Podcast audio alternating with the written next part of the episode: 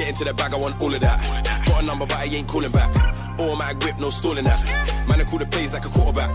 Get into the bag, I want all of that. Got a number, but I ain't calling back. Automatic whip, no stalling that. Man, I call the plays like a quarterback. Get into the bag, I want all of that. Got a number, but I ain't calling back. Automatic whip, no stalling that. Man, I call the plays like a quarterback. Welcome to Talking Giants, presented by SeatGeek. I'm your host, Bobby Skinner, here with my co-host, Justin Pennick. And we've got something that we haven't done on, on the Talking Giants podcast since two thousand nineteen. We're evaluating the Q B class. We're going to go uh, through the, our top five Q Bs. We're going to hit I, – I'm not going to do the – I'm going to try and do an alphabetical order so I don't give away my top five. So I think Corral one, Howell, Pickett, Willis. Uh, where does Ridder – Pickett, Ridder, R uh, comes before Willis. W. So I forgot I forgot Ridder's last name for a second. So I'm um, gonna do those, and we're gonna hit some D line guys. You know, there's still a need for nose tackle. You could they could still use some depth at three and five technique too.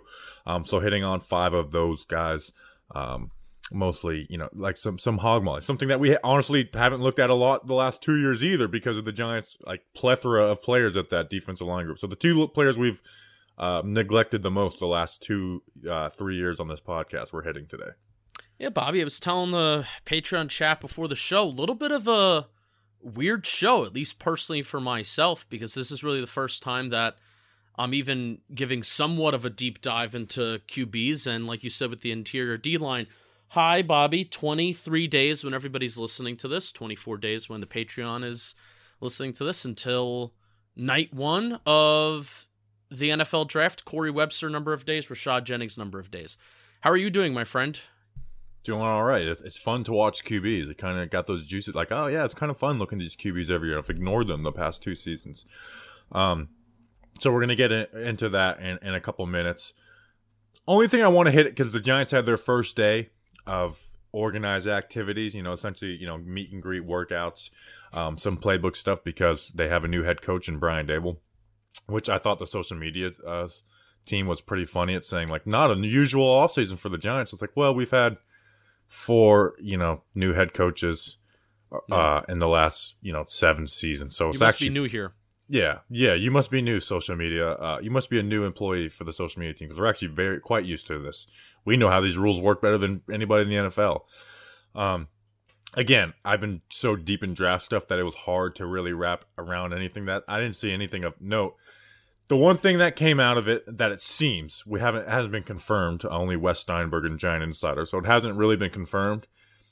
It doesn't seem that Kadarius Toney was there, and that is bothering. Like it's again, when you look at these Kadarius Toney incidents, all in a vacuum, you know, by themselves individually, they're never none of them are really that bad. But it's the first day under a new coaching staff. He's supposed to, you know, be an integral part of this team, especially on the offense, first-round pick last year. And just another check on the list of, like, annoying thing that Kadarius Toney does, and it seems like he he didn't show up for this. And there's really, you know, there's no excuse. I'm sure they'll, you know, Joe Judge and staff did a good job of kind of lying and saying, oh, you know, lying on guys and giving people excuses, but you know, mo- more, more, most likely, this is just another tick on the Kadarius Toney annoying thing uh, meter.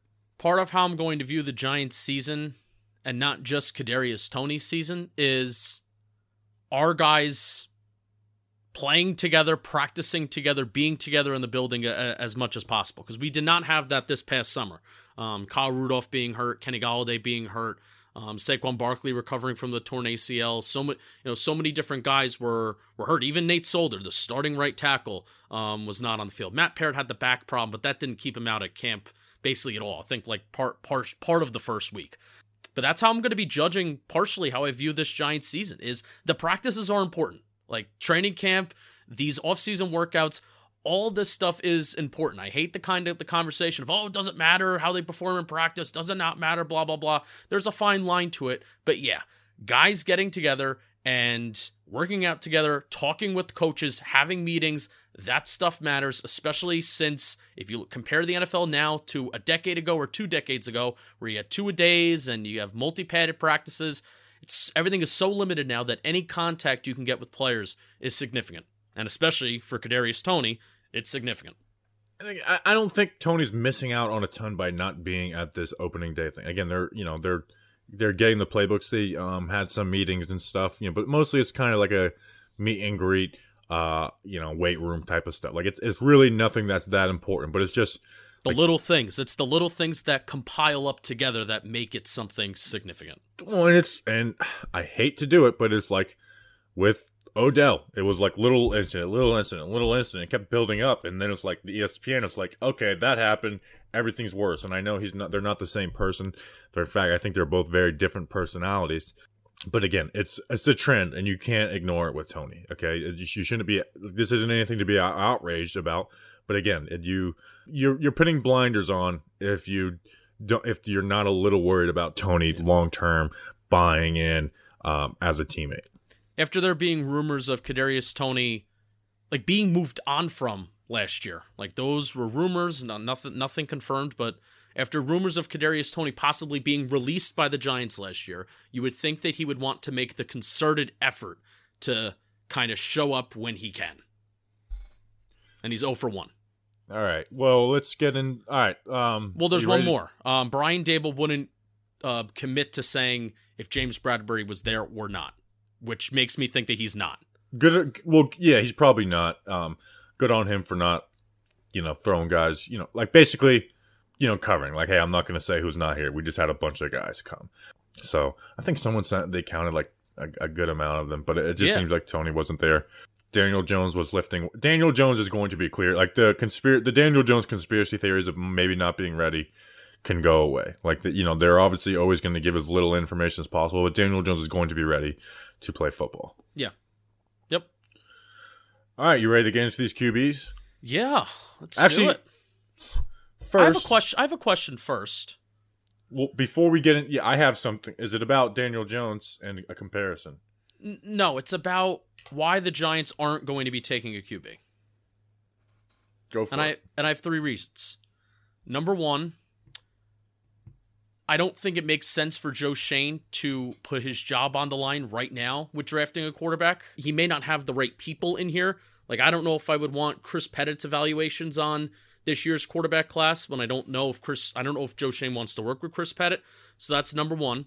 Number two is Tyrod Taylor's twenty twenty-three contract. And number three, uh, Dan Duggan basically confirming that Davis Webb is going to be quarterback three this year. And if the Giants draft a Q B, that would mean they trade Daniel Jones. And I don't see that happening. Right. Yeah, I, I don't see it happening. The only way I could see it happening is if their Q B one, like, fell to the second round. Um, you know, but we'll, we'll get into it into a second. Again, we don't think the Giants are going to draft a Q B, but I, I wanted to do our due diligence this year because I the last two years we knew we weren't taking a Q B. It would suck to not do due diligence and the Giants take a Q B. Um, so, so it's kind of, we're doing this as a might as well exercise. Uh, this episode is brought to you by Chris Roundy. Round and round and round he grows. This next person's name is New York Giants Therapy Group, which I would, some, would be, I think would be a good nickname for our Patreon. And then Robert Edgerton Junior He likes to edge. He loves, he, Ooh. he, he subscribed to Patreon after the Edge preview. Patreon.com slash Talking Giants. This, this year, it's not going to be a therapy group. I mean, it depends how you define therapy. If you need therapy for experiencing too much joy, it's not going to be a therapy group because we experienced depression this year. So patreon.com slash Talking Giants. You get to hang out with us while we record the shows live. Bobby Skinner will send you some stickers, magnets in the mail. And then also twice a month, you have an opportunity to win something from our store. Patreon.com slash Talking Giants. I will not be shocked if more people subscribe. I will be shocked if the Giants draft a quarterback. Whereas a couple weeks ago, I wasn't going to be that shocked. But then since... Basically, Dan Duggan came on our show and said that thing about Davis Webb, my preparation for Q Bs really slowed down. Well, and one, this is a bad quarterback class. Like, let's let's be upfront about it. Um, there's one guy who I view as like a first round quarterback. There's there's one guy, and and if you put Daniel Jones out of Duke into this Q B class, he would be Q B one. He would, you know, like I dove deep into Daniel Jones film. Um, you know, obviously more so than these guys because, you know, I had the Giants drafted him. But Daniel Jones, to me, would be the clear Q B one. You can make an – let me just say, Malik Willis is my Q B one. This class. You can make an argument for Malik Willis because he has some really good traits and you, the things that he can needs to get better at, he definitely can get better at. But, uh, you know, there could be an argument with Malik Willis, but Daniel Jones would be Q B one of this group. Like, I, I say that very confidently.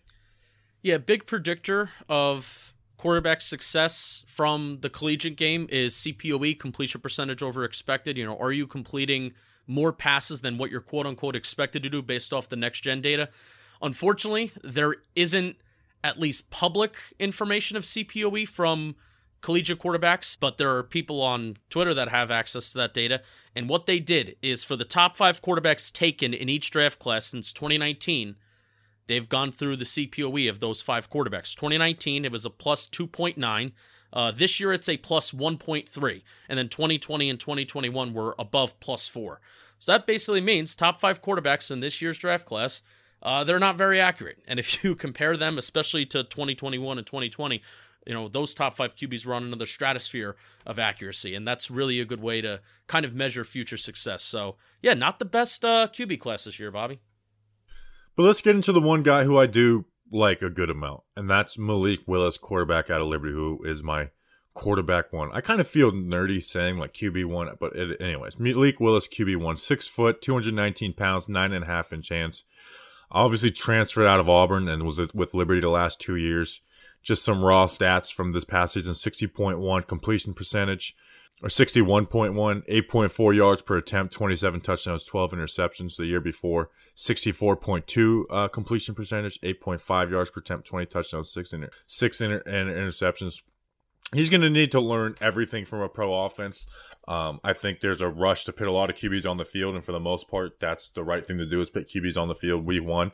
Malik Willis is going to need to – because he needs to learn a pro offense from setting protections, from everything, kind of the way that Mike, Mike Kafka did with Patrick Mahomes. But there's so much there to work with.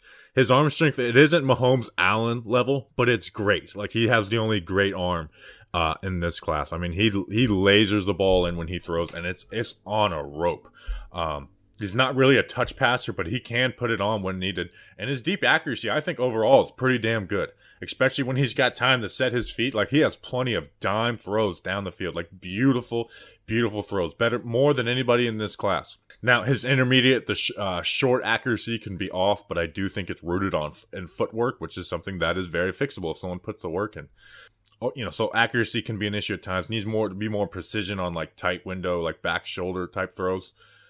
The ones that wow everybody are the off-platform throws, and those are the things that get everybody excited in draft season, and, and he does them as good as anyone. I mean, they are as good as they get. And and then, obviously, so I'm going arm strength to, you know, running. The great impo- improviser in the pocket and great athlete overall. Like, a, an amazing athlete. Um, he is a dynamic runner, an A-plus running ability. That being said, he does take too many hits. Uh, like I referenced before, his footwork is a mess, but it does... But it being such a mess gives you hope to have real, like, substantial growth the way a guy like Josh Allen did. I think he's very aggressive, which I love, on sideline throws, hole shots on the sideline. As far as running through a, a pro offense, I think he's too hesitant to hit the number two and number three guy yeah. in high to low progressions. Um, and he'll take off running too early, which that's something that's going to need to be beat into him. It's like, hey, man, you got to kind of sit in these and throw these number two and number three. Like, like trust it. Again, like he, he just, versus zone, he just struggles to pull the trigger and he waits too long for guys to come open. Um, also, his arm is so good that I think he needs to trust his arm better when working center field. Like, if you've got someone who can split those center field safeties when the center field is open or when it's close, like, he has the arm to beat deep coverage. I can't tell you how many times Malik Willis would hit stuff on the sideline, like tight window throws, put stuff on a rope going to the sideline, but then guys are running posts down the middle of the field, and you would think something in the middle of the field is a little bit easier than sideline tight window sideline throws. And he just wouldn't make, there's guys that are open for him to hit in the post and just hit him on the run. You got the arm strength to do it, to put that ball there. And he just didn't do it. And it wind up in, you know, taking sacks, or he wind up trying to improvise it and play hero ball. Dude, if there's an explosive play there, it's there in the middle of the field, take it. And he is one of those guys. He is one of those quarterbacks where rarely, probably less than any other top Q B in this draft class, just never threw the ball in the middle of the field, whether it was intermediate or whether it was deep. Everything is just such center on the sidelines. And I've never seen that ever before. Never. It has to do with anticipation. He needs to have more anticipation. Like, he, he like those sideline shots, it's, you know, you know, one, two, three step drop, bam, hit it. Um, those post routes are long developing plays, and you kind of have to, at a, at a point, you have to bet, okay, that safety is, yeah, he's over the top right now, but he's not in good enough position to stop this deep post. So it's just more about having better anticipation and trusting his arm on those throws, because he has all the ability, you know, like he makes amazing throws. And when he does, like, you know, there was one game where he missed the deep post and then they came back to it and he just hit a beautiful, beautiful dime. Um, Again, he's good, you know, his run, like far as run, he's good at controlling the center field player, you know, um, for his sideline throws, you know, where he can get one-on-one coverage. Um, as far as like in the pocket, he does escape too quick, but he is dynamic and makes plays out of it. But this, that being said, his o- offensive line play was horrible. Like it was horrible at Liberty, but there's, he needs to be able to stand in the pocket and, and square his feet, you know, like square up and, and throw that ball. And he creates sacks. Like he'll kill drives with sacks that are trying to make a play. Yeah. You know, um, you know, the Syracuse game, I think at the end of that game, like he, you know, lost the game on a on a on a sack, fumbled, which he shouldn't have taken. So he will kill those kill those plays, and um so he has those. So but at the end of the day, man, this is the only quarterback where if they took him at seven, and I don't want them to, but I would be excited about it. I would. I, I would trust them to work and develop this guy. Um, because you see, like, the areas of improvement are the things that I think Brian Daboll would be good improving uh, him in. And the fact that the Giants, if they did draft him, they would have to trade Daniel Jones for whatever they could get, whether, you know, even for the seventh round, because you have Tyrod Taylor on the team. So, but you have a guy like Tyrod Taylor who can help develop, and you can put out there and play w- without having to uh, force Malik Willis uh, on the field. And then again, you have two, your head coach and offensive coordinator are both guys who work with raw, great talent Q Bs and Josh Allen and Patrick Mahomes, who kind, who, you know, Patrick Mahomes sat his whole first year, and Josh Allen was god awful his first year. Malik Willis is a walking explosive play. He's a third and short weapon. That's something that I feel like you didn't touch on. Third and short, you don't know whether he is going to throw the ball or he can run the ball. Um, he's also a red zone weapon. I feel like the same way that uh, the Bills use Josh Allen in that regard, whether it is third and short or inside the red zone, um, Malik Willis is a weapon. And this is from from day one, not even just, oh, let's like let this guy develop. Third and short, red zone. He is an automatic weapon from from day one. And if he can fix up the things that he needs to fix up in his game, then boom, that, you know, it makes him even even more uh, dynamic. Things that can translate to the pro level right away. Um, escapability, arm talent, and running ability, and then the off-platform throws. Those are the things that can translate to the pro level, and I feel like those are the things that are hardest sometimes for quarterbacks to actually get, and that's like, it's it's God-given. It's God-given. I mean, the, the off-platforms, the arm strength, the arm talent, and the escapability. I mean, fe- feeling and sensing that, that's been something that Daniel Jones has been working on for, for years. We interviewed uh, Daniel Jones' trainer from, like, after his rookie year, and he was talking about Daniel Jones' pocket presence, and it's taken him years to really work on that. You know, if you have that sense of when to get out of the pocket, sure, Malik Willis does it a little a little too quick, but it's something that not a lot of quarterbacks can do, and that's why these quarterbacks are getting a shit ton of guaranteed money. And you know, teams like the Vikings and the Giants, you know, if you're middling in the that Q B hell, it's really really bad. So those are things that can translate right away to the pro level. Yeah, and and so like essentially, big arm, amazing athlete, and aggressive. Those are like the three things you you want to work with with with a guy. You know, like his his accuracy issues are rooted in things that can be fixed in footwork. So I think he is he's clearly quarterback one for me. You know, Kenny Pickett probably would make more of an impact day one, but like I he's the only guy I'd be excited for, because I think he can be a great player in this league if if he's brought up with the right coaching. Yeah. You know, but that and that does matter. You know, I, I think it matters with nine Q Bs out of ten. It really does matter where you end up, and and where Malik Willis ends up, I think, is going to matter a lot. To be in a place that helps him b- uh, grow, but grow, learn and grow, but also learn and grow the right way. You know, uh, not learning and growing under someone who's going to try and, you know, like fix all the bad things and not keep all the aggressiveness in them. You know, similar to the way Garrett did with uh, with D J. So I think that all matters with him. But I will say, I mean, don't the Giants have a pretty nice uh, situation for that. If you believe in Daboll and Kafka, um, you know, they're going to improve the offensive line this offseason, and they've got a decent little, you know, group of weapons, even though they, none of them could really stay on the field much. But again, you have time to build those things. So I do think the Giants would be a good landing spot for him, but at five and seven, it's just too early for me. Yeah, too early, and the Giants, if their quarterback situation was different, then I would be more open to it. But also, I'm in a different spot with Malik Willis right now than I was compared to the day after the Senior Bowl, where I actually did sit down. I watched him, you know, watch watch that all twenty-two, and just was not in love with him as as I thought that I would be, because of the the hesitations that I have about the accuracy, the consistency. Can he develop, you know, can he develop into a player that can run that pro-style offense? So um, that's where I'm at. Well, and at Mobile matters, you know, the Senior Bowl when we were down there, that does matter because he was in a situation where the playing level is equal. You're going to be in some pro-style off, uh, you're running pro-style offense, and he looked like the clear quarterback one out there. Like he made, uh, he had some good timing throws in the intermediate game. You know, it wasn't just him, and you know, in the practices he wasn't using his legs at all. In the game, it was like, you know, read, read, run.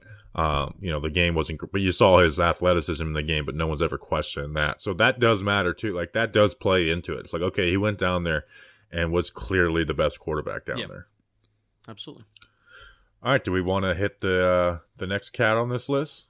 Yeah. So we're, you said you, you initially said you were going to go alphabetical order, but then you just lied. No, I, I said I wanted to announce the five Q Bs. Oh, we're announce the five order. Q Bs. So, so all right, I didn't give your, up my Q B one through five. Who's your second guy? All right, it's not fun, but it is Kenny Pickett, quarterback out of Pitt. Um, six foot three, two hundred seventeen pounds, eight and a half inch hands. Uh, ran a four seven three forty. Uh, small hands, very small hands, and I think uh, we'll talk about arm talent, ability to move, and then just run, you know, playing the game wise in order with that. Stat wise, I mean, his stats were very mediocre at best. Uh, the first three, uh, the, you know, in two thousand eighteen to twenty at Pitt, you know, uh, you know, he had the Three from eighteen to twenty, twelve touchdowns, thirteen touchdowns, thirteen touchdowns, six interceptions, nine interceptions, nine interceptions. Very safe with the ball. Completion percentage, you know, sixty-one, sixty-one, fifty-eight. This past season, completed sixty-seven percent uh, percent of his passes, had a huge jump in yards per attempt, eight point seven, forty-two touchdowns, and seven interceptions. He played in a very pro-friendly system, um, and he's the most pro-ready quarterback in the draft to me. His arm talent, to me, Justin, is overall adequate for the N F L. Uh, I think he's got nice deep ball accuracy as a touch thrower. Uh, the intermediate, uh, in the intermediate drive throws, uh, the ball can die out on him or, or you know, be high at times because he's really trying to put that extra, you know, uh, muscle into them. But he's got good accuracy all over the field and, and can make those precision placement throws. He actually can like throws really well, accurately uh, on the move too, and yeah. he does use his legs a good amount. That being said, with the small hands, we got to see him up close and personal in the rain in Mobile, and it really did struggle. And I do think that's more than just, uh, you know, a March talking point about the hand size. Like, the hand size is an issue, Justin. Yeah, when it gets down to it, if you're playing a playoff game in Lambeau in December, you know, and you can't, gri- you can't grip a football. Now, he did play in Pittsburgh, so that's also the thing, too. It's like, all right, well, do you want to go off of the Senior Bowl? Or do you want to go off of the fact that he played in Pittsburgh and he had a lot of cold weather games there too? Obviously, I didn't look up the weather for each of the games that he did play, but um, you know that that's that's ultimately part of it too. Kenny Pickett has pretty good adjusting completion percentage. That's the closest stat that I could find to the C P O E completion percentage over expected. The adjusted completion percentage was seventy-eight point eight percent, which is tenth best in the nation this year out of all quarterbacks. And something to note, too, that Pitt's wide receivers had a little bit of a drop problem, too. I think uh, they were like top twenty or maybe top twenty-five in drop rate this year. But also, uh, you, you watch sometimes Kenny Pickett can contribute to contested catches and, po- and some possible drops, because if he's sitting in the pocket and he's waiting, he had the second highest time to throw in the nation this year among all quarterbacks. So he's sitting in the pocket. A lot of time to throw. Sitting in the pocket, he's waiting for things to develop. Sometimes you're waiting for things to develop too much. Your wide receivers are having contested catches, and maybe some of those some of those things are counted as drops. So I understand he has that escapability at times, but he's not Malik Willis. Like, Malik Willis having a top ten time to throw, understandable. Kenny Pickett, kind of curious to me. So I'm interested to see how that translates to the N F L, where Kenny Pickett should not be a quarterback that's holding onto the ball for longer than three seconds in the N F L. He should definitely be a little bit more of a, a quicker release quarterback. And I think that's when he is, is, in his, at his best, is in that three-stop quick, uh, three-step draw quick game. You know, reading coverages. Um, again, like you said, he's not an A athlete, but he can move well and imp- improvise. His his footwork is is very solid, whether it's in the pocket or outside of the pocket. Here's my biggest gripe with Kenny Pickett: he plays ex- way too safe for me. way too safe. Like, you know, he does a good job, you know, post-snap reading what's happening. Like, he lets the safeties dictate where he's going to go with the ball, and he, he knows how to manipulate them well, and, and he can pro- process post-snap coverage movement pretty well. But he's just too safe to, with the ball in the high to low reads. You know, there was a lot of chunk throws in the middle, and he would get to the check down. Like, you know, again, really struggled to throw and, and anticipate, like, those deep to intermediate routes for his zone. Just, like, I, there were so many times where, like, pull the trigger, Kenny. Pull the trigger, Pickett. And he just didn't do it. You know, like, he'll have a deep over breaking really nice, and he'll hit the check down. And I just think there's some... I don't think he he's comfortable under pressure, and he had a he had a lot of time to throw this past season. I just don't think he's uh, comfortable under pressure, and I think part of that reason to it as a, of playing a very conservative game. Like, his pocket manipulation, I think, would be overall good, but I think he leaves the pocket too early.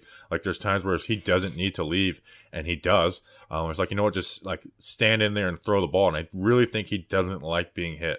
Like, there's times where with light pressure, he'll bail from the pocket, like oh, read, there, read, run. There like, was he, one play. Where I think they were playing Virginia, where he gets hit on his ankles after he's running out. He's he's running out of the pocket, uh, not running scrambling, but he's like about to run out of the pocket, and a defensive lineman kind of dives at his ankles a little bit, but it's as he's releasing the ball. It is not egregious, and he gets up and he like screams at the ref. I, I've never seen a quarterback really freak out like that unless it's Tom Brady, but also that's Tom Brady. So that was kind of strange. So when you say like he doesn't really like to get hit, um, that that may be true. And it just seems like he doesn't like, you know, I, I saw one play where he literally like ducked when he was about to get hit. Like, he just doesn't want to hang in and deliver those throws versus pressure. You got and it. And I think that leads to not being aggressive on those intermediate throws. Like, hey, if he's got a good pre-snap read, like, he's not afraid to throw the ball deep downfield, and he throws the ball deep downfield or intermediate. He throws it well, and he throws it accurately. Um, you know, when things are good, like, most accurately. But it's like, you got to be able to perform under pressure. Again, not, like, constant, like, and again, he like he had a good like situation in front of him. Like, he had time to throw all the time. Even when there was, like, heavy blitzes, his O-line did a pretty decent job, um, at least in the games I watched. And it just seems like he just doesn't want to hang in. And to me, it reminds me of the way Alex Smith played football. Yeah. All right, I'm going to – one more final point for me. I think his ceiling is kind of Kirk Cousins, maybe prime Andy Dalton, and maybe a little bit of Ryan Tannehill in there too with the escapability, running a little bit. And, hey, Arthur Smith, Atlanta Falcons – go for That's it. That's fair. That's a, those are those are all fair comps to me. Again, I I, I would say just Alex Smith just because of that conservative nature. Um, but yeah, those are all fair like comp, comp comps. I heard Tony him. Romo, but now hearing your no, I, like, I don't that not at all. Now hearing your like, hey, he doesn't want to get hit and stuff like that. Tony Romo was like the master at breaking the sack, avoiding the sack, and also he he got hit a fair amount too. So I, I don't like that Tony Romo comparison. Tony Romo deserves a little bit more respect than that. So yeah, I mean, I have him as like a B plus player, which would be like top of the second round. Um, but for the Giants who have Daniel Jones, like I'm I'm definitely not taking Kenny Pickett. No. Like I, I don't I don't think I'd even take him in the second round. No, just because of like where the Giants situation is. Like yep. if they were, if they you know. If we were the Panthers and he was there in the second round, yeah. But for the Giants, I want it. Um. All right. So, do you got anything else on him? No. Let's uh. Let's let's go through these final. Well, how about base, baseball fans? How about that? We got our baseball people back in our life. It's time to step up to the plate. With your, when is opening day? Thursday. Thursday. I'll be in the office. How about that? It's time to step up to the plate with DraftKings Sportsbook, an official sports betting partner of Major League Baseball. New customers can bet just five dollars on any team to win and get two hundred dollars in free bets if they do. If Sportsbook isn't available in your state yet, you can still take a swing at Stacks of Green with DraftKings Daily Fantasy face, uh, Baseball Contest. New customers can play free for thousands of prizes with their first deposit. Pick a lineup of two pitchers and eight batters while staying under the salary cap and rack up points for hits, runs, strikeouts, and more. DraftKings is safe, secure, and reliable. Best of all, you can deposit and withdraw your cash whenever you want. Download the DraftKings Sportsbook app now. Use promo code JOHNBOY. Bet just five dollars and win two hundred dollars in free bets if your team wins their game. That's promo code JOHNBOY at DraftKings Sportsbook, an official sports betting partner of Major League Baseball. twenty-one plus restrictions apply and will be trademarked, used with permission. See show notes for details. See next. Uh, see show notes for details. How about that? Uh, almost read the, the directions for us. See next page for directions for disclaimer. How about that? Thank you, yeah. DraftKings. Uh, very good. Very nice, DraftKings. All right, Q B three. I had a hard time picking Q B three, Q B four, but I, at the end of the day, I'm going to bet on traits. And you know what? I actually, I feel more, the more that I think about it, it's like, you know, I'm much more comfortable in this. Um, but it's going to be Ole Miss. Ole Mississippi. The Giants have a, you know, people forget that Eli Manning, uh, who he won two Super Bowls, and he was also from Ole Miss. Six foot two, two hundred twelve pounds, nine and five eighths inch hands. Um, stats this past year completed sixty-eight percent, eight point seven yards per attempt, twenty touchdowns, five interceptions, although he had eleven touchdowns on the ground. Uh, year before, uh, completed seventy percent of his passes, ten yards per attempt, twenty-nine touchdowns, and fourteen interceptions. Uh, and again, he had something on the ground. Here's, he plays in the, but here's like the main thing. That's like, man, he plays in the heaviest of heavy R P O offenses with mm-hmm. just very little N F L semblance uh, with Lane Kiff- uh, uh, Kiffin. Arm talent wise, it's pretty damn good, but it's it's I don't it's not great to me. Um, like he's got he's got really nice zip on intermediate and can make all the throws outside the numbers. Um, I think he has some awesome awesome tight window throws, and he's not afraid to pull the trigger. Like he plays with a swagger about him. Unlike Pickett, unlike the next two guys on the list, but like Willis, he can make some really wowing off-platform th- uh, throws, you know, where he's running to his left and can throw fifty-five yards, you know, going the opposite way.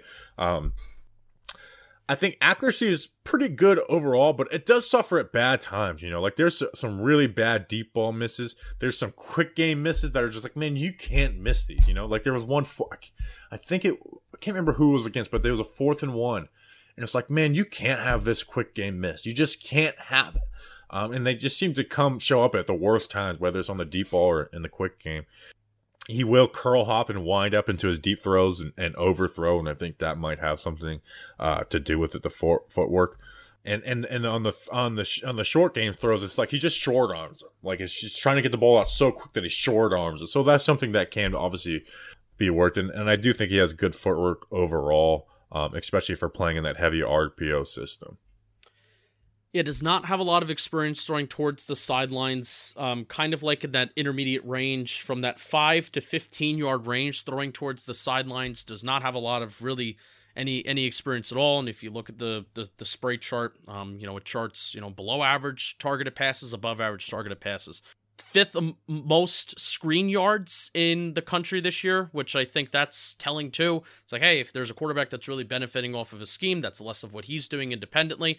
And you, this is so this is where it's really tough, because you have to kind of sift through that Ole Miss offense and the R P O heavy offense. And, and the N F L is becoming more R P O heavy, so I don't think it just doesn't translate at all, but it's obviously the, the not. The N F L has R P Os. This is a, just a flat-out R P O offense. Yeah, so I, I look at Corral and I say that, okay, he, I can see him easily going to a quick-hitting system. If the Pittsburgh Steelers want to continue to be extremely quick-hitting quick, quick-hitting after Ben Roethlisberger, uh, then they can easily go, you know, that route, even though there's rumors of them liking Malik Willis. I think Corral might be a better fit for them. Kind of get the, you know, distributing, right? Get Corral's going to get the ball in the hands of the of this of the skill position players, Claypool, Deontay Johnson, um, the running back they have over there, Harris, and then they have uh, uh, Freiermuth, uh, the tight end. Like, just distribute that ball, get the yards after the catch. That's what Corral did at Ole Miss. And also, if the Saints want to go back to the early days of Drew Brees, of kind of just, uh, you know, shooting the ball around the yard a little bit too, of distributing the ball that way, that's also a possible uh, good good fit there too. So you're going to, uh, I feel like a lot of these evaluations on quarterbacks after Pickett and Willis is kind of similar, but some of the players have different traits of they're all kind of average in some areas, but none of them will wow you with any kind of traits. And I feel like that's the, that's the theme from here but on out. Corral's the one of the three that does wow me. Like, he has some wowing throws. I think he has more wow moments than Kenny Pickett does. As far as the way he moves, uh, I think he's got really good escapability, and he has good and bad hero ball moments. Like, he really likes, he has that gamer in him. His just regular in-the-pocket manipulation needs a ton of works, and he panics at times. That being said, he does avoid sacks really well, um, which is which is a good trait to have. And a, like a lot of these guys, when he's running these traditional concepts, he just needs to pull the trigger on the second and third reads. Like, it's very one read and the second and third. Like, they just kind of don't have that confidence on those second and third ones. Um, I would like to see the fumble stats. He was there was one game I watched where he fumbled a couple times, and there was just like bad ball handling, and I think he does have a little bit of an injury issue. Like, he left some games early. He's a pretty thin player. Yeah yeah But he moves really well. They use him in the rushing game. He's the guy, when you bring him to the N F L, I wouldn't use him as a runner a ton, but it's definitely a, a tool. And then obviously outside the pocket. I think out of, you know, um, like I think he's got the highest ceiling outside of Malik Willis in this class. Yeah, I'd agree with that. Depends on what team he goes to. I think if he's on a team that's quick hitting, and then also if Sam Howell's on a team that emphasizes the vertical game, I feel like that's going to be the thing that kind of decides that. You can clean up some of his deep accuracy issues with, with some footwork stuff. Um, uh, and he's got a hell of an arm too, you know, so I just think that's why he is, is and again, it's, he's a lot more projecting again, cause he just plays. This, like if you put, he's going to need a good offensive line. Like if he plays in front of, behind a bad offensive line doing traditional reads, I think he's just, there's just going to be like these disaster. I think there's going to be a lot of disaster plays out of Matt Corral because he plays aggressive, which I love. But there's just going to be a lot of disaster plays with Corral. Yeah. All right. Do you got anything else on Corral? Nope. All right. Q B four. I know people are mad that I'm putting this guy uh, above, above the next guy. Sam Howell, Q B out of U N C. Um, he's been like the most consistent out of all these guys the past three seasons. Six foot one, two hundred eighteen pounds. Nine and one eighth inch hands. He's had good stats throughout, you know, these last three years. Like I noticed him as a freshman um, playing Miami. I was like, this guy looks like a pro quarterback, you know. And uh, his kind of stats actually kind of, you know, like he he had a decent uh, freshman season: thirty-eight touchdowns, seven interceptions, eight point six yards per attempt. And then and then in two thousand twenty, he played really well. Like completed sixty-eight percent of his passes, ten point three yards per attempt, thirty touchdowns, seven interceptions. But he had Dyami Brown, he had Dazz Newsome, he had Javonte Williams and Michael Carter in the backfield. Like a much better team around him. Um, in this past season, he did struggle a little bit, but again, not a bad season. Completed uh, uh, sixty-two point five percent uh, of his passes, eight point eight yards per attempt, twenty-four touchdowns, nine interceptions.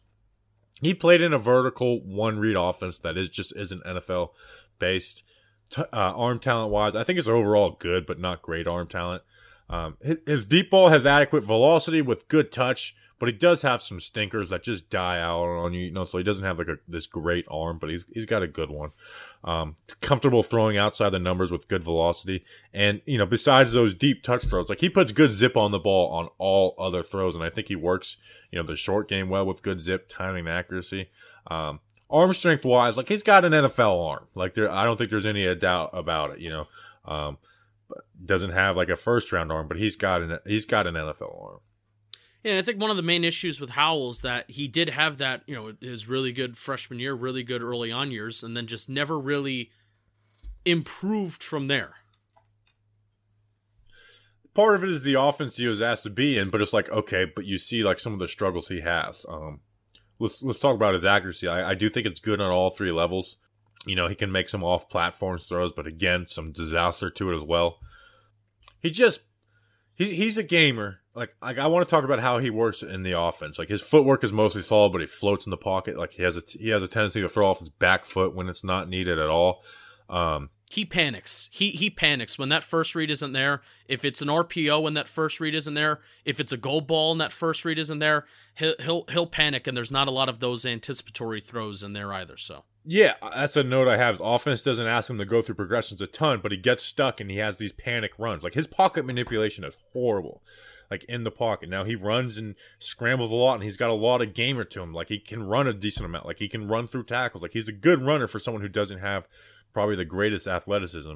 Um, but again, he like has that gamer ability to him. Um, it's a fine line between.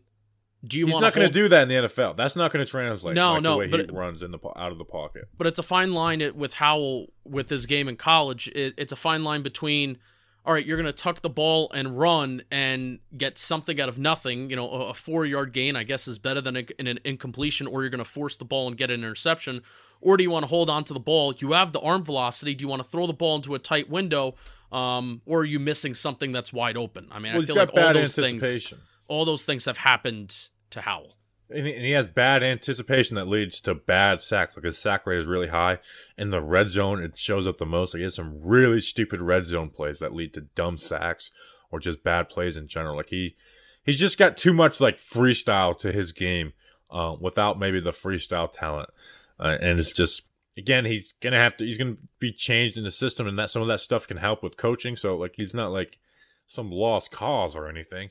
Um, but there's just uh, there's too much bad without enough like great upside for Sam Howell for me to like feel comfortable taking him. Yeah, but traits. I mean, I'm sure a team will will like the arm and they'll they'll invest in that. Like that's why I thought when you were starting to say something about Corral, I gave you a look because uh, I was oh I'm gonna bet the guy in traits, and I thought you were gonna put Howell third because of that. So yeah, I mean he's just like you know who he reminds me of? Taylor Heineke.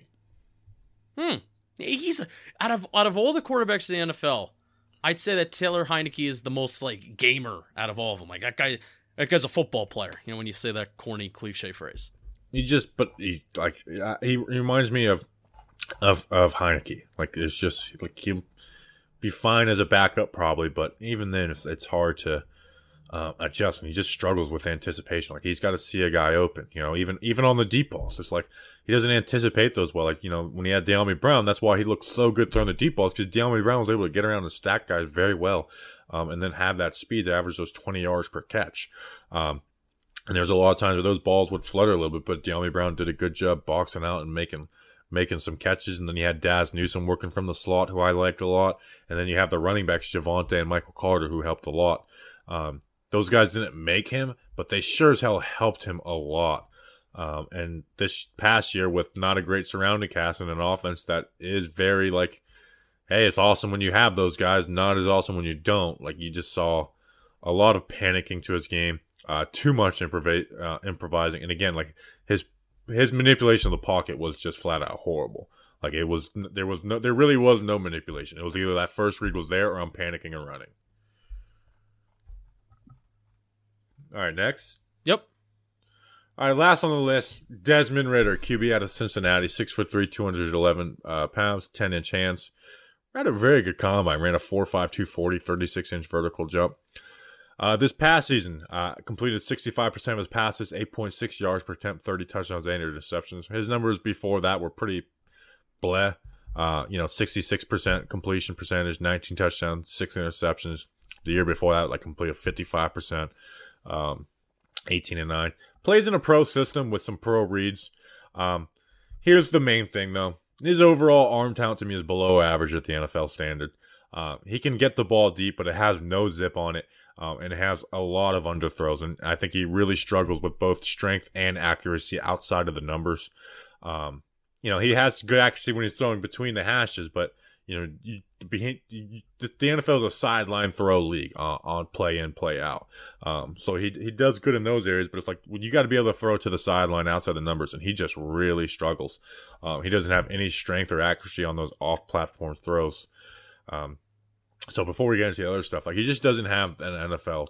Like he has a below-average N F L arm. Yeah, uh, not an investment on raw traits, but I think you can invest in the ball player. So to speak, you can invest in Desmond Ridder as a guy that has worked very hard year in and year out, that has improved, that is in a pro style system.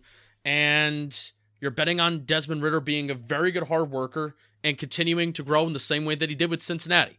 That's what you're kind of betting on. And at least in the N F L, I don't know if that's the best thing to, to bet on with the most important position in all of sports. Well, here's why I think he can be a really good backup, though. Maybe better than well, Sam yes. Howell or Matt Corral. How about this?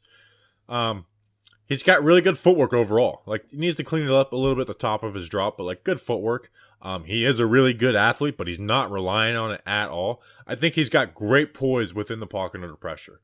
Like, better better than most of these guys ahead of him. Maybe, yeah. maybe, maybe all of them. Um, like, he's got really great po- – like, he manipulates the pocket really well without scrambling.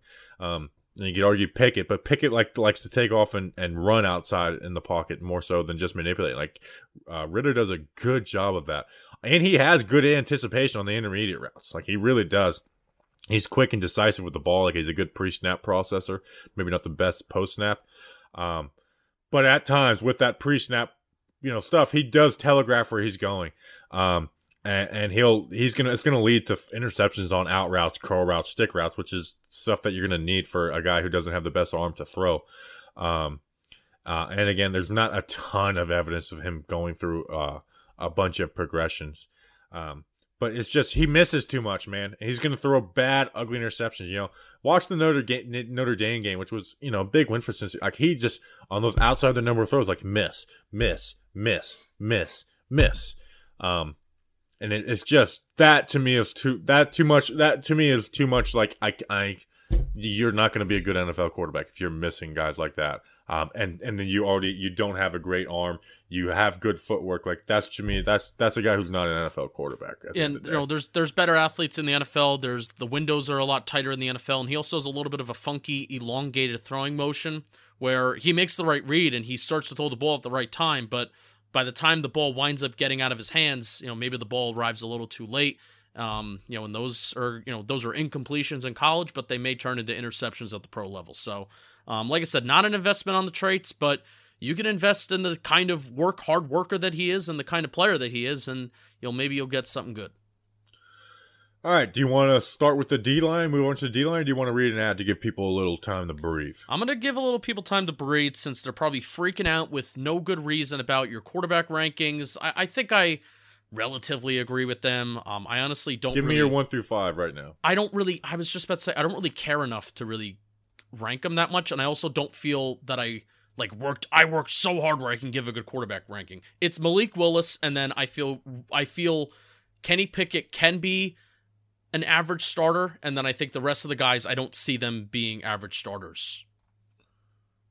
That's, that's the rankings. That's the tiers. My rankings, to recap, are Willis, Pickett, Corral, Howell, Ridder. So, if you're in love with any of these quarterbacks, when the moment for intimacy arrives and you want to make love to these quarterbacks, you need to be ready. You got to be Roman ready. That's right. Roman's back, baby. It's April twenty-eighth, and it's about maybe like eleven thirty, midnight. The Giants have Ikem Ekwonu or, or Neil, and they have Kayvon Thibodeau or Sauce Gardner, like two of those four football players, any any of those combinations, and you maybe want to make love to your significant other. And if those draft picks don't get you, you know, hornied up for it, Roman's got you, and you're going to get Roman ready. So I want you to get Roman.com slash world now to speak to a U S licensed healthcare professional about erectile dysfunction and get fifteen dollars off your first month of treatments. The benefits of E D can help you reconnect with your partner and rediscover your love for the New York Football Giants when you make love to your partner draft night because you're so excited. A U S licensed healthcare professional, they're going to work with you to find the best treatment plan. If medication is appropriate, it's going to ship to you free with two-day shipping. The whole process is straightforward, convenient, and discreet. The discreet part is my favorite. So I want you to go to getroman.com slash world today, and if you're prescribed, get fifteen dollars off your first month of E D treatment. Make sure you're ready to have the confidence and control. Be Roman ready. All right, let's talk about some defensive linemen. And Giants overall, they don't have a huge need here, but they could add some talent. You know, they could add a, you know, a three technique, five technique for Wink Martindale, and also, you know, maybe they don't want Justin Ellis to be their only nose tackle on the roster. So we're going to talk about a couple guys that fit those uh, fit those rules. Quick, quick. What? Uh, Devontae Wyatt or Jordan Davis? Who is your ideal one? I haven't watched either one of them yet. Whoa, Jordan Davis. It's like, those are like round one guys, and I thought you had your round one guys done. Um, I'd be interested to hear to hear your takes on, how about this? We're going to tease it. Draft stream, draft night. We're going to be having a conversation on Jordan Davis and like his weight, his play style, positional value, and depending on where he goes, um, if he goes really high, then we'll have a conversation about if it's worth it. So we'll tease that. There you go. All right, how about that? All right, let's start on the list. Uh, start on the list on the guy I like the most out of this, and that's Logan Hall out of Houston. Really? Um, now some people would call him an edge. I think he's a defensive lineman. I think he even said he's a five technique in the N F L, which is where I want him. He's six foot six, two hundred eighty three pounds. Uh, thirty-two and three quarters inch arms, ran a four eighty-eight forty, thirty inch vertical. This past season at Houston in twelve games, he had uh, forty-seven tackles, six sacks, thirteen tackles for a loss. He's a raw ball of talent and size, and I love it. Um, he is a hand in the dirt uh, player, but he can line up all over, and he just he just explodes out of his stance, and I think he's just a natural block shedder um, in in multiple ways. And again, I think he's a ball of clay that we work with. He's got raw knockback power that leads to some nasty bull rushes. Um, That being said, he does need to use his hands better, but when he does use uh, his hands, they're deadly. Um, he works counters, a little slow to get to them, but he works them, but that's a guy I can work with. Like, okay, he works his hands, he works spins. Um, He's got this tight, compact swim that really embarrasses offensive linemen. Again, I think he needs to be more technical and less sloppy as a player. Um, I think he needs to master the punch and drive, but it can be great if he doesn't, and his pad level will rise, um, trying to work moves. Um, biggest weakness, I'd say, is he really does struggle versus double teams. Like, he can get really worked versus double teams. So, but um, I have him as like a, a, a like a, a mid to late second round guy. Um, So I don't know if I want to be taking that position for the Giants, but if he falls, like, I like Logan Hall a lot, and I think he would fit Wink Martindale really well. I am shocked that you like Logan Hall better than Travis Jones. Shocked. Oh, yeah. I, I definitely like him more. Wow. I mean, Logan Hall can do more for you. Travis Jones, at the end of the day, while he's really good at it, is a three technique at best who should uh, play nose tackle. That that's valuable within itself, though, and that's, you know, the whole Jordan Davis conversation of positional value, and, you know, you talk about all the time about, hey, if you want to drop more guys in the coverage, which which Wink Martindale doesn't do, but controlling the run and controlling the line of scrimmage on first and second down with those big guys up front is really, really important in today's N F L, so you can have the horses in the back, so you don't have to put another guy in the box, et cetera, et cetera. That's at least how Patrick Graham operated. Wink Martindale probably doesn't operate like that fully. But Logan Hall, yeah, I can see where you're definitely talking about where he fits Wink Martindale's system. Um, he's two hundred eighty-three pounds. I mean, at least I how much how much does he weigh? You probably have the right the right weight.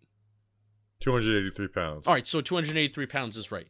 So he's two hundred eighty-three pounds, which I think is kind of light, and especially he's very, very long. I mean, you know, being being yeah, six, six, six, six. He he's he's extremely, extremely long, and I think that's why he kind of struggles in double teams, Bobby, because he's so long that he plays high. And I think even if he doesn't necessarily want to play high, he naturally does play high, because if you're not getting the leverage and you're also less than two hundred ninety pounds, you're not going to be winning with power necessarily. But he's explosive, um, you know, and he he can bull rush guys. So that's where I can see that potential of, hey, Wink Martindale, interior defensive lineman, you're going to hit this gap, you're going to attack this gap, and you're going to fill it, and that's where Logan Hall can be effective. So, but I I am shocked, especially after we saw Travis Jones at the Senior Bowl. I am shocked you have Logan Hall ranked higher than him. Yeah, I just think he's a natural block shedder who can get a lot better, where I think Travis Jones is who he is, and he plays a nose tackle spot where it's like, you know what, those one-on-ones look great at the Senior Bowl, but you're never getting a one-on-one position you're playing like that. You're just, that's never going to happen. Um, and I think he has much more pass rush ability than Travis Jones. Obviously playing two different positions, you know, we're talking about the same position group, but they do play two different positions. Yeah. All right, let's talk about Travis Jones then, defensive tackle out of UConn. We love our UConn people on this podcast. Um, six foot four, three hundred twenty-five pounds, thirty-four and a half inch arms. Um, you know, he had four and a half sacks, seven and a half tackles for. I mean, he was he was a really good player at UConn. Long story short, he's a rare pass rushing like nose tackle who can slide out to th- uh, three technique, and he's a great block shedder using his strength and his hands. Um, He's not going to rack up sacks, but he will get them, like kind of the way Dexter Lawrence is a player. Like he's not going to be, you know, he's not going to have uh, eight sacks, but he'll he'll get some sacks every single year. Uh, his athletic ability for his size is really, really good, and he uses his hands well. That's the main thing. He uses his hands well with clubs, pulls, swims, and disengages. I mean, his club is just nasty. He just he moves uh, big men in the middle. Um, and that was when he was playing against better comp. Like I watched him first Clemson, and he handled those their offensive linemen pretty consistently. Not great get-off, um, and I think he plays with a little bit of high pad level, and his feet need to yeah. be more active, um, which I think is a theme for a lot of these defensive linemen. Their feet need to be more active. Um, and for a player who plays nose tackle and is that freaking big, he needs to utilize the bull rush up more often. Um, you know, be add a little more power and not just all finesse. You're not going to be able to do that at the N F L level. Like, that doesn't translate as well. Like, tr- like get your get your hands under someone's shoulder pads and drive those feet, because that's what's going to give you more down in success, down in down out success in the N F L. Not working that club and stuff. That stuff's good to have, um, but it's not going to get you by every rep in the N F L. And also, I mean, he gets moved on double teams and trap blocks. You know, like down blocks, they'll they'll wash his ass down the line of scrimmage. So you know he's got some issues with that too, and I think that's um, you know a part of him not moving his feet well. You talked about his athleticism. One of the first notes that I have is that he has a relative athletic score of nine point six four. Uh, Jordan Davis, I think, really stole the thunder away at the combine of getting, like, I think, like a near perfect ten, um, you know, because of how fast his forty time is. But Travis Jones is a really, really good athlete. And I think one of my notes that I also have here that I have bolded, here's your nose tackle. I think Travis Jones is one of the more steady prospects in this draft class where you you know what you're going to get. Like, you're talking about, well, I want to I want to see a Bull Rushmore, and I don't know if Travis Jones is going to be asked, if he's drafted by a team that's smart, I don't know if he's going to be asked to really rush the passer all that often. So, yeah, he, he needs to develop that bull rush more, but that's not necessarily what he's going to be asked to do in the N F L. He's strong, strong, strong. He killed it at the Senior Bowl. That's at least where I recognized him, and I and I got to know him a little bit more. But here's your nose tackle, Bobby. And I think the fact that this guy could be taken in the second round, maybe twenty, twenty-five picks after a guy like Jordan Davis, I think that's a lot better value um, versus Jordan Davis, who is probably going to be taken in in the first round. So yeah, I'm not even considered the Giants with Jordan Davis. I mean, I'd be shocked by that. Um, good player. I, I assume he's a good player. Um, but yeah, I mean, I like Travis Jones. I view him as like a late second, early third type guy. Um, I think he could go early second. I think he could. He definitely could. But it's just I, I don't know how well those. Those pass rush moves or or or run, you know, moves, you know, that, that stuff translates to the run too. That stuff doesn't play as well in the N F L. Yeah. Um, you know, what plays as well in the N F L is getting your hands into someone's shoulder pads and bull rushing the shit out of them. Yeah. Um, you know, like that stuff is good add-ons. Like that's, you know, where Dexter Lawrence, like Dexter Lawrence has that stuff, but Dexter Lawrence can also get under your shoulder pads and, and he keeps his feet moving really well. Uh, where I don't think Jones does does that down in, down out. Next on this list, another guy we found at the Senior Bowl and fell in love with, and then I watched his film and I fell in more love. Neil Farrell Junior, nose tackle, defensive tackle out of L S U, six foot four, three hundred thirty pounds, thirty-two and one quarter inch arms. Bad combine, five four one, forty, twenty-one and a half inch vertical jump. This past season in twelve games, he had forty-five tackles, two sacks, nine and a half tackles for loss. But he's been a serious player for them, even back to their, uh, you know, even in their national championship run in two thousand nineteen. Um, and even before that a little bit, you know, he had three sacks, seven tackles for a loss that year. He's a true nose tackle. And athletically, like, he holds up all right as someone who's going to play only nose tackle. Um, just great at the snap with pad level get off and hands. Like, it's beautiful. He never, ever gives up ground. And when he's being double teamed, it's stalemates. Like, he doesn't give up ground on double teams either. It's really beautiful to watch him fit versus the run and just ruin uh, double teams. Um, His plan of attack changes consistently, whether it's the punch, swiping, shooting, uh, you know, shooting into a gap, swimming. Like, it's constant. Like, he he fires off low, and again with consistently good hand strength. Uh, and again, like, he has the strength to control O lineman with those good hands. I think he disengages very well. Like, he's got a good feel for that, whether it's with his hands or his feet. Like, the, hey, if a player's getting real head heavy with him, he'll spin out of it. Like, do you want Neil Farrell Junior spinning a ton? No, but if a player's, like, getting real head heavy, he'll spin out of that and make him look silly. Um, that being said, what might, you know, separate him from guys like Travis Jones and stuff is that he's just not going to get sacks in the N F L. Like, he really lacks the athletic ability. Like, he'll have really good pass rush moves, and he'll win, like, you know, the whatever pass rush win rate or whatever. Like, he'll have probably a good pass rush win rate or whatever, um, but he's not going to finish the play. Like, he just can't move with a quarterback in the N F L. Um, he can flow all right with the outside zone. And again, but he's he's a read. He's a get your hands in someone's shoulder pads, read, and shed player. And those are the type of interior defensive linemen I like, especially when you're not talking about the top of the round. Um, so I think his athletic ability is going to hold him back from people talking about, but I, I think he will look back. And Neil Farrell Junior will have, be one of the more most. I think he'll be playing as long as any defensive lineman in this class. Oh, absolutely, absolutely. Um, you know, Neil. I feel like all these guys that we're going to talk about, like we're going to talk about John Ridgeway, we're going to talk about Phidarian Mathis, we're going to talk about. Uh, you know, we're on Neil Farrell Junior right now. Um, I think Travis Jones is really good value in the second round, and I think the rest of these guys are good value for wherever they're going to be picked throughout the draft, because I do think that these guys are, you know, maybe late day two, day day three guys, and Neil Farrell Junior definitely fits that category. Um, I think he's re- a relentless player, something that you didn't say because I have a lot of what you had down. I think he's a very relentless player. Um, I think he does do pretty well with down blocks where he kind of clamps down and he doesn't get washed out. You had that as a critique of Travis Jones. And something that I also have is I think he has some bad weight on him. I, I try not to get too scouty and too, like, you know, uh, judgy and nitpicky about that kind of stuff, but I do think he has some bad weight on him where he can add some strength, where if he gets that bad weight off of and, and he replaces that with some muscle, maybe he can get a little bit stronger. What do you think? Yeah, that's true. I mean, if you look at all, if you look at all the guys we talk about on this defensive line group, he's the fattest. Yeah. Where Travis Jones, like, yeah, he's he's big, but you can tell it's a little lean. John Ridgeway is like seems like a ball of muscle. Phidarian Mathis is a little thin, and then Logan Hall doesn't really fit into the same group as those guys. Uh, but obviously, like you mentioned, he's yeah, he's definitely got uh, some uh, some belly to him. Love it player, by the way. Haven't said that about any player so far. He's oh a wow, okay. How about that? I love I love Neil Farrell Junior too. I th- I've taken him in the you know, the draft month mock draft and the post Senior Bowl mock draft. Um. I think some team that was that values the Senior Bowl is going to take him like on the third the third round. Yeah, I really do. Wouldn't surprise um, me. Next on this list, Arkansas defensive tackle, nose tackle John Ridgeway, six foot five, three hundred twenty one pounds, thirty three and three eighths in his arms. Uh, not a great athlete either, five three forty, four seven three shuttle. He transferred from Illinois State uh, and then had two sacks and four tackles for a loss for Arkansas in eleven games. He's a project player. Um, but you see some stuff there. I mean, he's a nose tackle with just a big, imposing frame, and he can slide out to like three technique for run reps.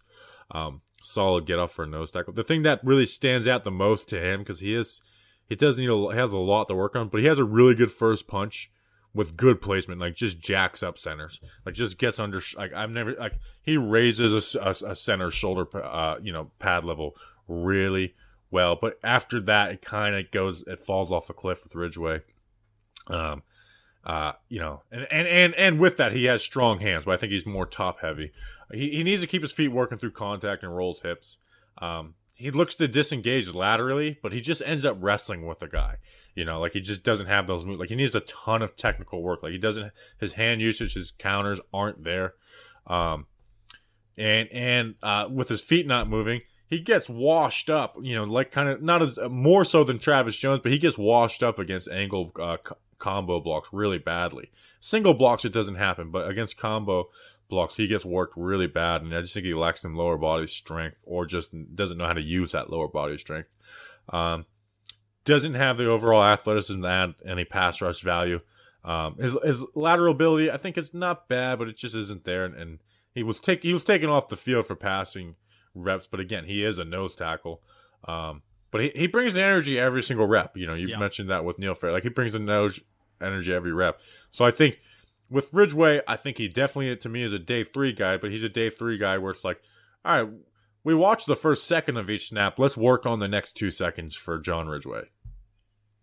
He's a college nose tackle, which that's rare. Um, that's that's rare out of you know a lot of these interior defensive linemen that we're talking about. You know, maybe some you know sometimes they're playing multiple roles. You're gonna draft John Ridgeway to be a, a, a nose tackle. Um, he already is a college nose tackle.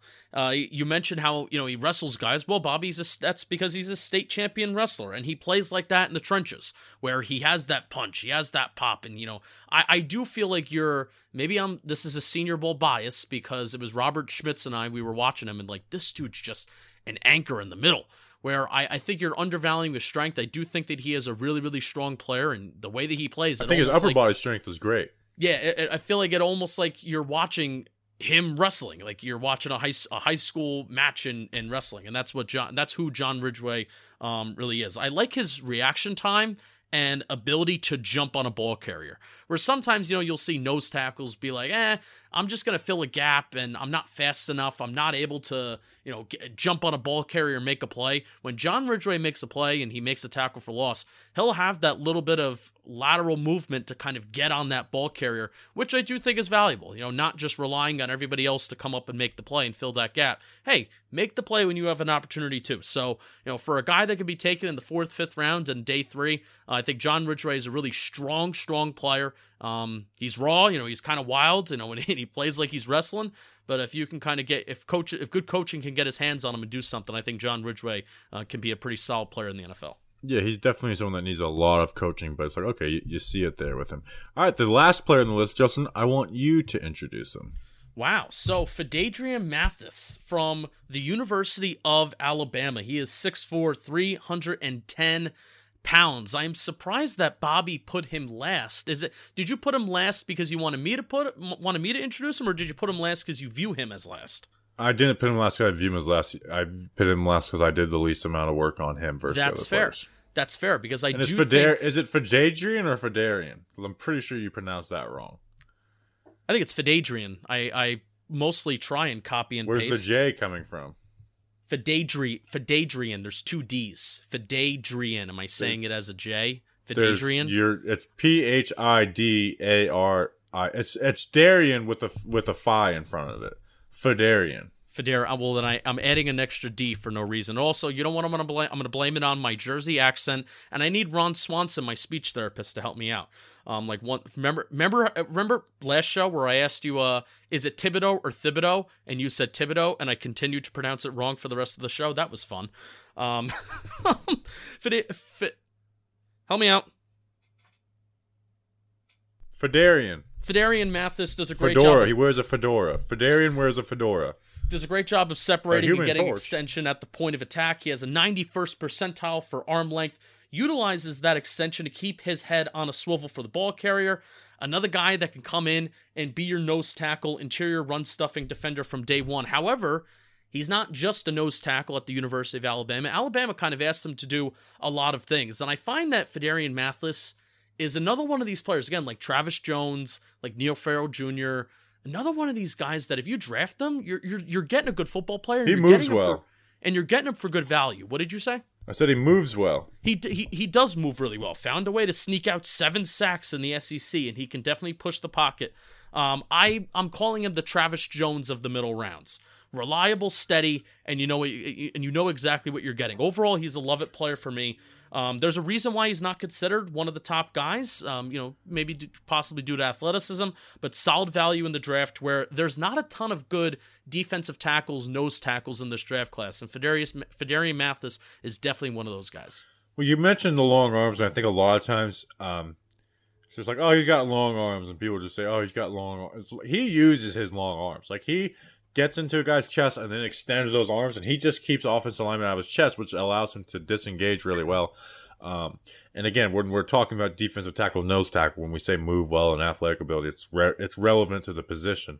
Um, but I do like I think you can run stunts with him better than all these other guys, and besides maybe yeah. Travis uh, Travis Jones. People want to call him Travis Scott.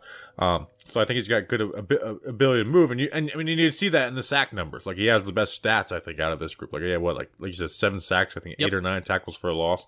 Um, so he had the best numbers out of all this group. He is a little light though. I think he's what three hundred eight pounds, three hundred ten. Yeah, yeah. So for the someone good, who's going to be playing clearly him, inside, he's a little he's a little light. The good thing about him being kind of pseudo light though is he's on the field. He was on the field for five hundred, five forty-seven snaps this year, which again, Jordan Davis conversation. If you're going to take a guy in the first round and he's not going to be on the field a lot, then is it is it really worth it? And, you know, I don't know if Travis Jones has that same argument. Neil Farrell Junior definitely has that argument of, you know, can he be on the field a lot? Is he even going to be on the field? I mean, uh, Phidarian Mathis, Alabama's not a team where they're lacking in depth. I mean, it's the opposite. But he was on the field for five hundred forty-seven snaps, and where, where he's playing a position where a lot of guys go off of the football field. All right, that's our Q B and defensive line uh, preview. Was a lot of fun. I love. I like talking about the Q Bs. Q Bs is fun. Um, you know, maybe next year it'll be a lot more fun, and maybe a lot more stressful too, because it'll be like, all right, now I'm staking my reputation on some of these takes. But it is, it is what it is. We appreciate you guys. We'll be back on Friday with our inside linebacker uh, preview, which is a very fun, fun position in this draft. A oh, lot yeah. of guys, a lot of different flavors for you. Um, in that one. So, and we're starting to heat up, baby. Starting to heat up. We're getting closer and closer to the N F L draft. We appreciate you guys. We'll see you on Friday. Until then, let's go Big Blue.